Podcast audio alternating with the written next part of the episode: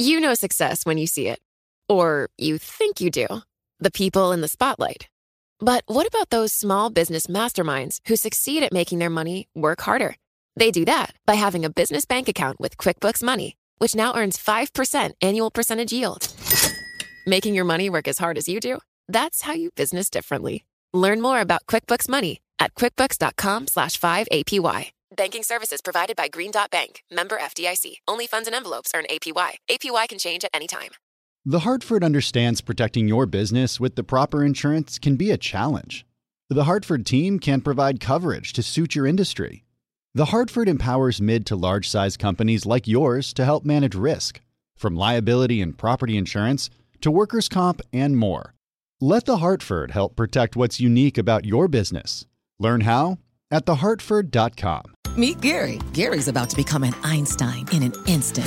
Whoa, Einstein hair. I like it. That's right, Gary, because you're using Salesforce powered by Einstein AI to connect data, predict business trends, generate personalized content, and wow customers. I do feel a lot smarter. Because you're not just Gary anymore, you're Gary, empowered by Einstein AI. Did you hear that, team? I'm an Einstein. Oh, can I get a selfie? The number one AI CRM. Now everyone's an Einstein with Salesforce.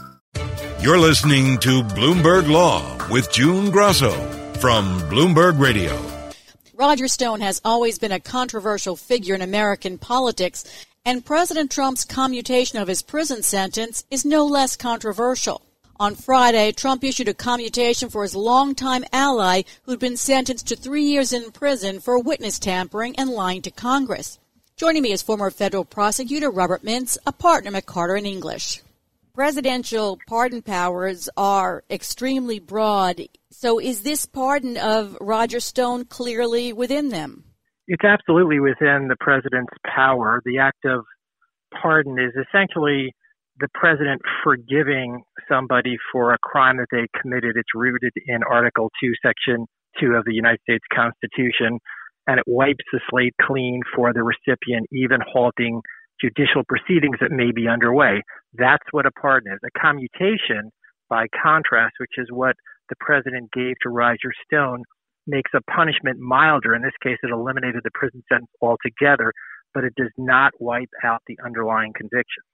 Just let's go back a moment and explain what Roger Stone was convicted of and the prison term he was facing. Roger Stone went to trial facing seven counts. Uh, he ultimately was convicted on all of those seven counts, including five counts of lying to Congress, one count of witness tampering, and one count of obstruction of a proceeding. Basically, what those charges focused on was Stone's sworn testimony in September 2017 before the House Intelligence Committee, in which he allegedly misled the committee on several key elements of their probe. He was also charged with witness tampering by urging a former associate, a man named Randy Credico, to exercise his Fifth Amendment rights and to not cooperate with the committee. President Trump has issued three dozen clemencies in three years, and critics find a problem with them in that he avoids the office of pardon attorney, which is the office that presidents normally go to because it's their duty to examine clemencies? Sure. President Trump has issued 25 pardons and 11 commutations during his term in office. The standard procedure for presidents is to let the Justice Department vet these possible pardons and commutations, and they actually have a series of guidelines that they enforce in considering whether or not to grant clemency. And this department within the Department of Justice investigates and reviews and then makes a recommendation to the president. In this case, President Trump tends to not follow the advice of the Office of Pardon Attorney, or in many cases, he has granted clemencies in situations where an, a request had not even been filed with the Office of Pardon Attorney. So he is departing from the standard practice that many presidents have used in the past, which is to rely on the Department of Justice the professionals who have institutional knowledge of how pardons and clemencies are typically granted, and in this case is acting more on his own without following those guidelines, or as I said earlier, in many cases without even a request having been made to that office in the first place. Many presidents have faced criticism for how they used their pardon powers. Some say this particular pardon stands out because President Trump is granting clemency to someone who is convicted of lying to protect him, the president. It's useful to put this into context. The history of presidential clemencies is replete with disputes over the years of whether or not these clemencies ought to have been handed down in the first place. As an example, in 1992, Lawrence Walsh, who was then the independent counsel investigating the Iran Contra affair, filed a new indictment against former Defense Secretary Caspar Weinberger. Then President H.W. Bush responded the next month by pardoning Mr. Weinberger and five others. Bill Clinton, for example, issued more than 175 pardons or commutations on his last day in office, including one to his half brother, Roger Clinton, and several other former administration officials. He also pardoned Susan McDougal, a former business partner from Arkansas, who spent 21 months behind bars refusing to, for refusing to cooperate with the independent counsel Kenneth Starr in the investigation of the Whitewater land venture. That case, though, it's important to point out, is one in which Susan McDougal had already served her sentence and had been released. But the biggest fear that came about during the Clinton administration was the pardon at the end of his term of financier Marc Rich, who had fled the country to avoid charges of evading $48 million in taxes and obtained clemency after his ex-wife, Denise Rich, a Democratic donor, contributed money to Mr. Clinton's presidential library. So there have been other controversial pardons or commutations in the past. What sets this apart is that this individual, Roger Stone, was the first one to be pardoned in connection with the investigation into the alleged ties between the Trump campaign and Russia and the dump of the WikiLeaks documents. So the argument eh, for those who are critics of this decision is to say that Mr. Trump essentially rewarded somebody for not cooperating with prosecutors and perhaps withholding information ultimately could have led to charges against the president or at least perhaps to have tied the president to information that showed that the Trump campaign had knowledge of these WikiLeaks dumps which were used in the end of the campaign to try to discredit Mrs. Clinton, who was at, at the time running for president against Mr. Trump. I've been talking to Robert Mintz of McCarter and English about Trump's commutation of Roger Stone's sentence. Roger Stone's case in particular has drawn criticism from many people because it was also the case in which four prosecutors, four of the line prosecutors in the case, resigned from the case rather than revise their sentencing recommendation. This case seems to be one where time after time there's controversy. This case has been controversial right from the get go. It started with the arrest of Roger Stone, where critics of the Department of Justice claim that they came down with uh, an army of investigators and FBI agents, uh, overkill in this in the circumstance of Roger Stone, who was asleep in his house with his wife, uh, and then it just went on from there with one controversy after another. The latest controversy prior to this commutation of his sentence was the sentencing of Roger Stone itself, and that was a case where prosecutors had filed a sentencing memorandum calling for Stone to receive between seven and nine years in prison. The president tweeted that he thought that that recommendation was horrible and very unfair and a miscarriage of justice. And then within hours, the Justice Department told reporters that there was a mistake in the filing of that sentencing memorandum, which again had been filed with the court, had been presented to the judge, and the Department of Justice withdrew that recommendation and ultimately replaced it with a sentencing memorandum that recommended a more lenient sentence. And the move was considered so outrageous that the four career prosecutors who were handling the trial quit the case in protest. One of them, in fact, resigned from the Department of Justice altogether. And the revised recommendation that ultimately went to the court for a more lenient sentence was signed only by the then acting U.S. attorney, who had been a former aide of Bill Barr and been, had been installed in the post less than two weeks earlier. Well, what's interesting there is ultimately when the sentence was handed down, the, the judge did hand down a sentence that was less severe than the original recommendation by the original prosecutors. It was more in line with what the Barr recommendation uh, suggested. And Bill Barr, uh, to this day, has maintained that the prosecution of Roger Stone was righteous, as he put it. He believes it was a legitimate prosecution, and he believed the ultimate sentence of 40 months was fair. So he is taking a position directly contrary to the president here by believing that the prosecution was not a witch hunt, that it was a fair prosecution, and that the sentence that ultimately was handed down here was the correct one. This means that the conviction against Stone is still intact. He's appealing his conviction, says he wants to overturn it and clear his name. How difficult is it to get a conviction like his reversed on appeal? The fact that the president here issued a commutation of sentence rather than a pardon means that the appeal of this conviction will continue to go forward. The appeal ensures that the facts tied to the Stone case, which includes evidence that the president knew about WikiLeaks' plans to release the hacked emails damaging to Mrs. Clinton's 2016 campaign, that will continue to be an issue. It also means that there'll be an odd circumstance here where the Attorney General, uh, William Barr, and his Justice Department will continue to defend that conviction despite the fact that the president has condemned the prosecution as being unfair. The issues on appeal are essentially that the charges were politically motivated. Mr. Stone has claimed that the charges were fabricated and that he was denied a fair trial by an unbiased judge and by an honest jury. Uh, so he is going after a sort of broad range of charges about the entire process being unfair and uh, is trying to, I think, particularly focus on comments that were made by the jury forewoman, who later it turns out to have been someone who has tweeted uh, about uh, the president in an unfavorable way, and he's going to argue that he should have been give, granted a new trial based on the fact that this jury forewoman had not disclosed certain information about her par- prior political conduct, which was uh, not supportive of the president the fact that this is a commutation rather than a pardon means that Roger Stone can still plead the fifth if he's ever called to testify against the president.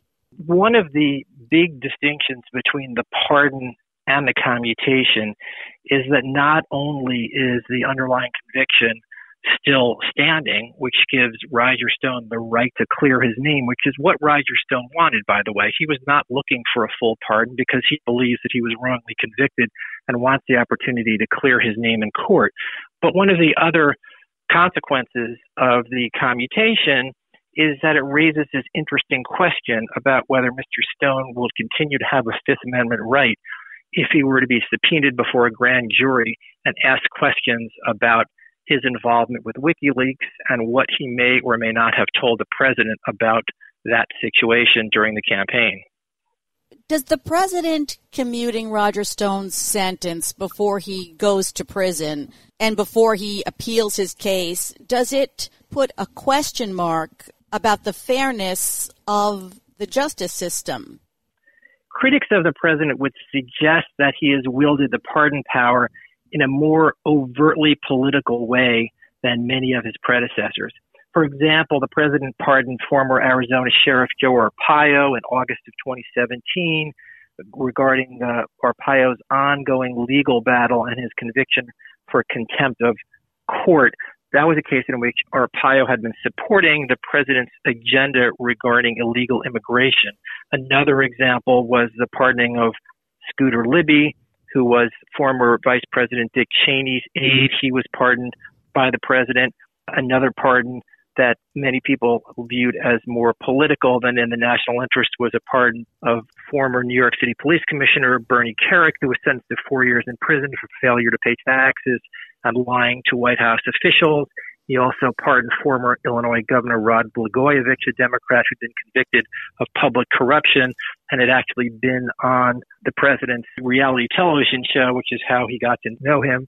So there is this thread going through many of President Trump's pardons and commutations in which each of these individuals either know him personally or know a family member or know somebody who knows him well. And each of these individuals, at least in the president's eyes, were either wrongly convicted or given a sentence that was too harsh, but they all in some way are tied either to the president personally or to the president's agenda. And that's why many of the critics are saying that he's using the presidential pardon and commutation power in a way that is unprecedented and inconsistent with the way that former presidents have used this very important and essentially unchecked power. That's Robert Mintz of McCarter and English. Meet Gary. Gary's about to become an Einstein in an instant. Whoa, Einstein hair. I like it. That's right, Gary, because you're using Salesforce powered by Einstein AI to connect data, predict business trends, generate personalized content, and wow customers. I do feel a lot smarter. Because you're not just Gary anymore, you're Gary, empowered by Einstein AI. Did you hear that, team? I'm an Einstein. Oh, can I get a selfie? The number one AI CRM. Now everyone's an Einstein with Salesforce. You know success when you see it. Or you think you do. The people in the spotlight athletes, actors, artists. But what about the people behind the scenes? You know, the ones who make it all happen the lighting engineers, the sideline photographers, the caterers. They're small business masterminds. And if there's one thing they have in common, it's making their money work harder. That's why they have a business bank account with QuickBooks Money, where they are now earning a generous 5% annual percentage yield. Yes, 5% APY. Making your money work as hard as you do? That's how you business differently. Learn more about QuickBooks Money at quickbooks.com slash 5APY. Banking services provided by Green Dot Bank, member FDIC. Only funds and envelopes earn APY. APY can change at any time. Hi, I'm Ron Kraszewski, Chairman and CEO of Stifel. Financial advisors. If you're not growing your practice, you're losing market share. Stifel is a growing entrepreneurial, advisor centric firm built for successful advisors like you. Imagine having the resources of the largest wirehouses and the support of the boutique shops, but none of the bureaucracy to get in the way of you serving your clients. At Stifel, it's your business, your book, your clients.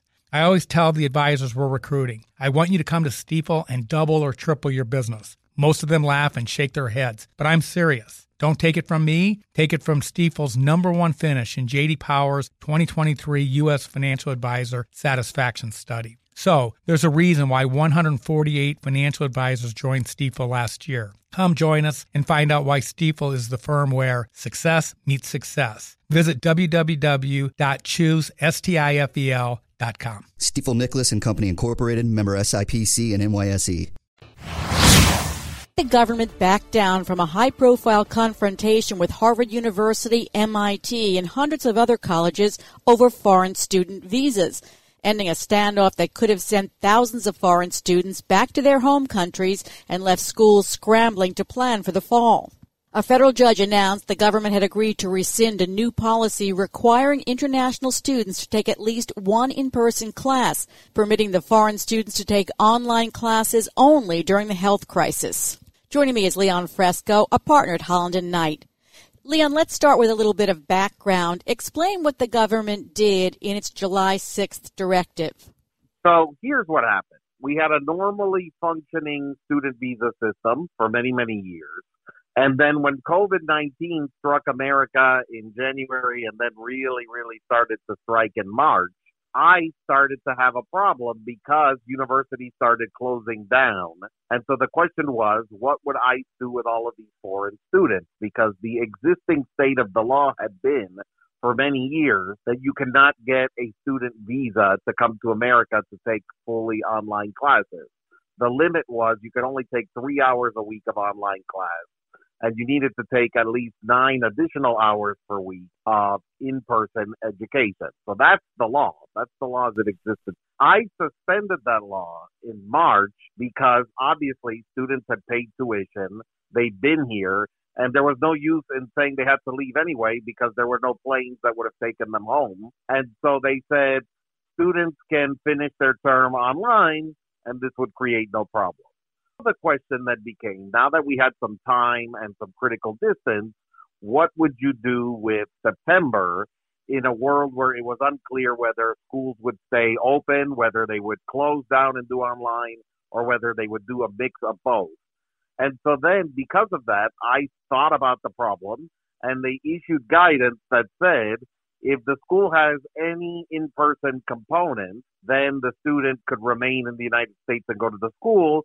But if the school was a fully online school, there was no reason for the student to remain in the United States. And so there's so many dimensions and levels to look at that problem because if you look at it as purely a pointy headed immigration question, I have no doubt that that's the correct decision because you can't be in America for the purpose of doing something that the visa does not permit you to do. But if you look at it as a practical question, you start asking yourselves, well, what are these actual human beings who are here supposed to do? Are they supposed to, you know, they've now paid for two years of college or three years of college. Are they supposed to go home and risk that they'll never come back again and never be able to finish school? Are they supposed to subject themselves to flights that might endanger, endanger them? Are they supposed to, you know, go to school where that might endanger them? Whereas, you know, there is a very simple solution, which is people stay home, which is what they've been doing, and take the classes.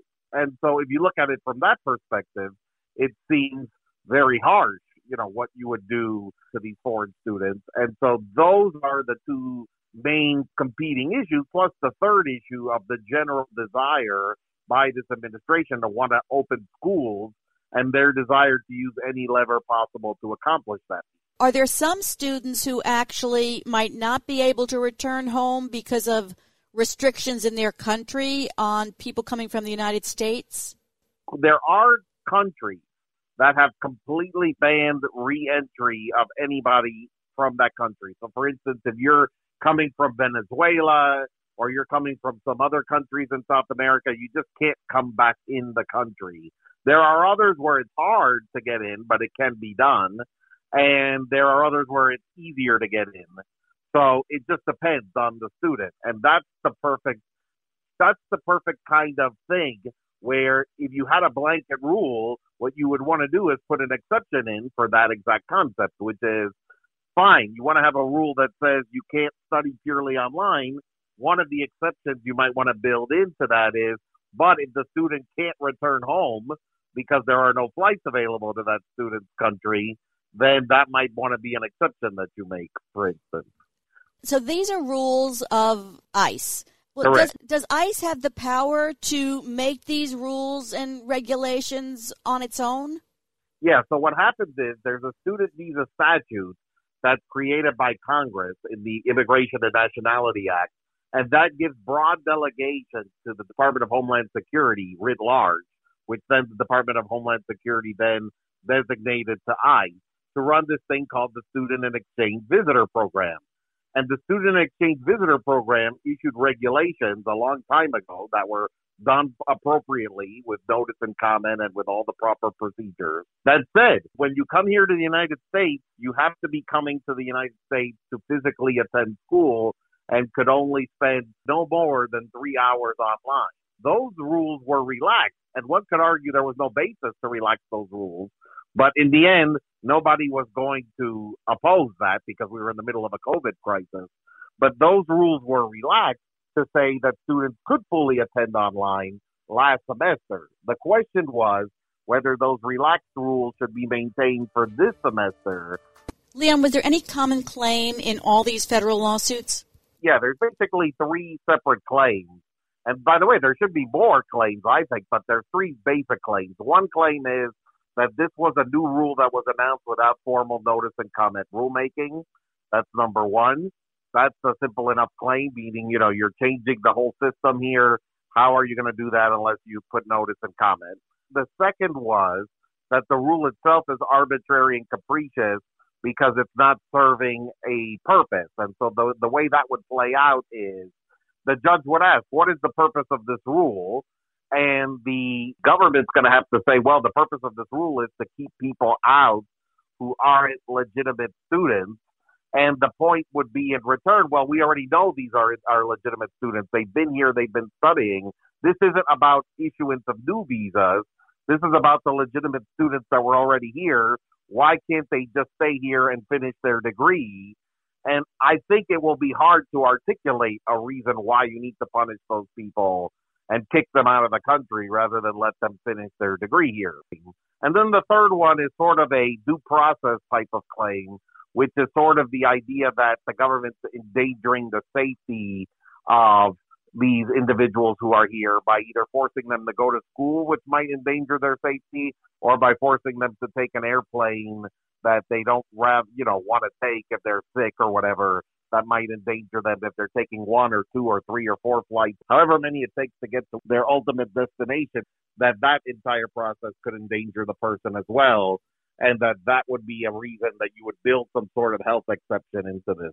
The government capitulated only eight days after it had announced the directive. The judge announced the rescission of the directive at the very start of the hearing in Boston. What happened?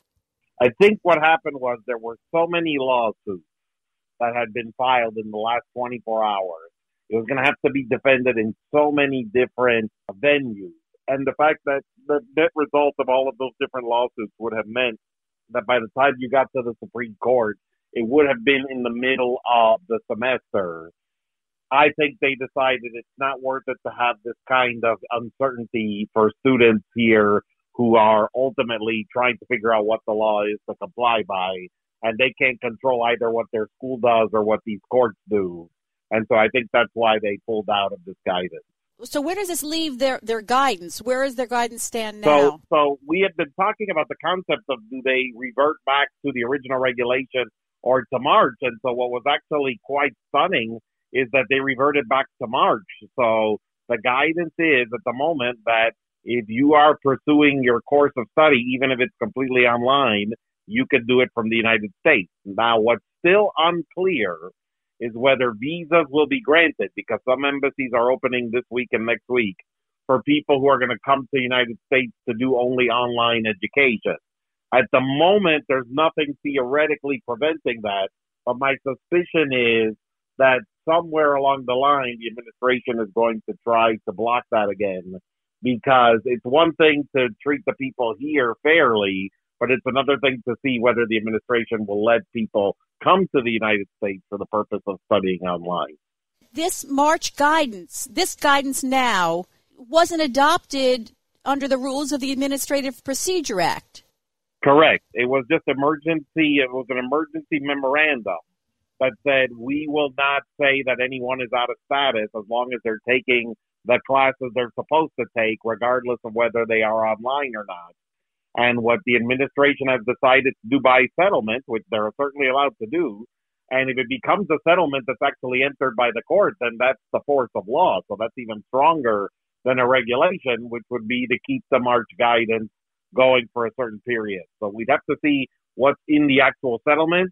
But the court orally announced the settlement, and what the court said is that that orally that that settlement is that they will revert back to the March guidance, and they will in no way try to enforce any of the guidance that's been issued in July. What does the law say about international students? The regulation that governs the student and exchange visitor program says that a student cannot be lawfully in the United States if they're taking more than three hours of online classes. The March guidance was emergency guidance, which says that the student can take entirely online classes as long as they're actually taking them and the schools are verifying that they're taking them, which is actually pretty easy for the schools to do because you're leaving a d- digital footprint every time you log into whether it's Zoom or Microsoft Teams or something like that.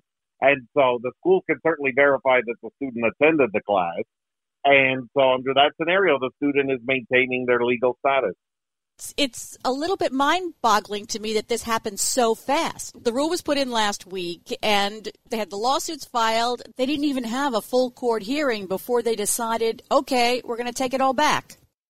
I think what happens, and the best example of this in the past was the first travel ban, where I think what happens is, despite the intention of what the law is and what the people want to do with the law, they realize that the overwhelming weight of lawsuits, so we saw this in the travel ban and we're seeing it here, sometimes you can actually get to an issue where when you get to it, you know you're not going to be able to win.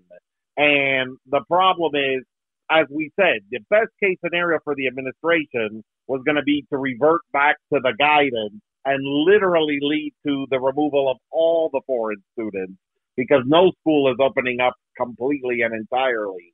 And so I just think in the end, the administration just didn't want to go there because they knew that the financial impact of doing that was actually more harmful to the United States than keeping people here in the United States who are taking money from their parents abroad and buying things and renting apartments and, you know, buying clothes and food, etc. And so all of that is actually helpful to our economy at this time, as opposed to removing those people from the economy. From what you know, the schools didn't give in at all. They didn't make any concessions. Absolutely not. It does not look like any concessions have been given. The only question that is still left up in the air that I don't think has been resolved by today is did the administration agree to bind itself with regard to new individuals coming into the United States? But my suspicion is I don't think at the end of this, when this all plays out, that you will be able to get a visa to enter the United States to fully attend online classes. That's Leon Fresco of Holland and Knight. I'm June Grosso, and this is Bloomberg.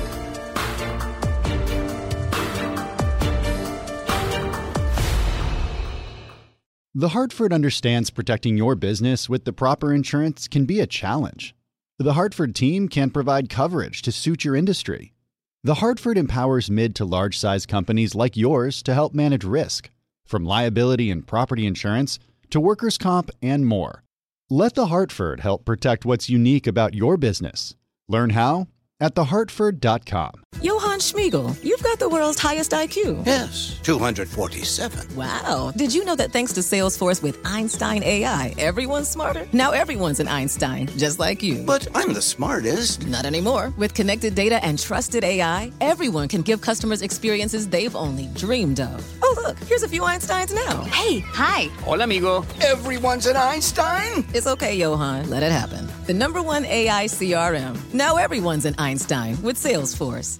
Top Thrill 2 is like no other course. Two 420 foot vertical speedways, three launches. All right, let's talk strategy. Copy that, driver. Go for maximum acceleration off the start. Roger that. You've got a short straightaway to push from 0 to 74 on the first vertical speedway. And what about the rollback? Rollback will set you up for an explosive reverse climb 420 feet in the sky so you reach 0 G's in total weightlessness. 420 feet of straight up speed. Let's get it. Top Thrill 2, the world's tallest and fastest triple launch strata coaster. Get your tickets at cedarpoint.com.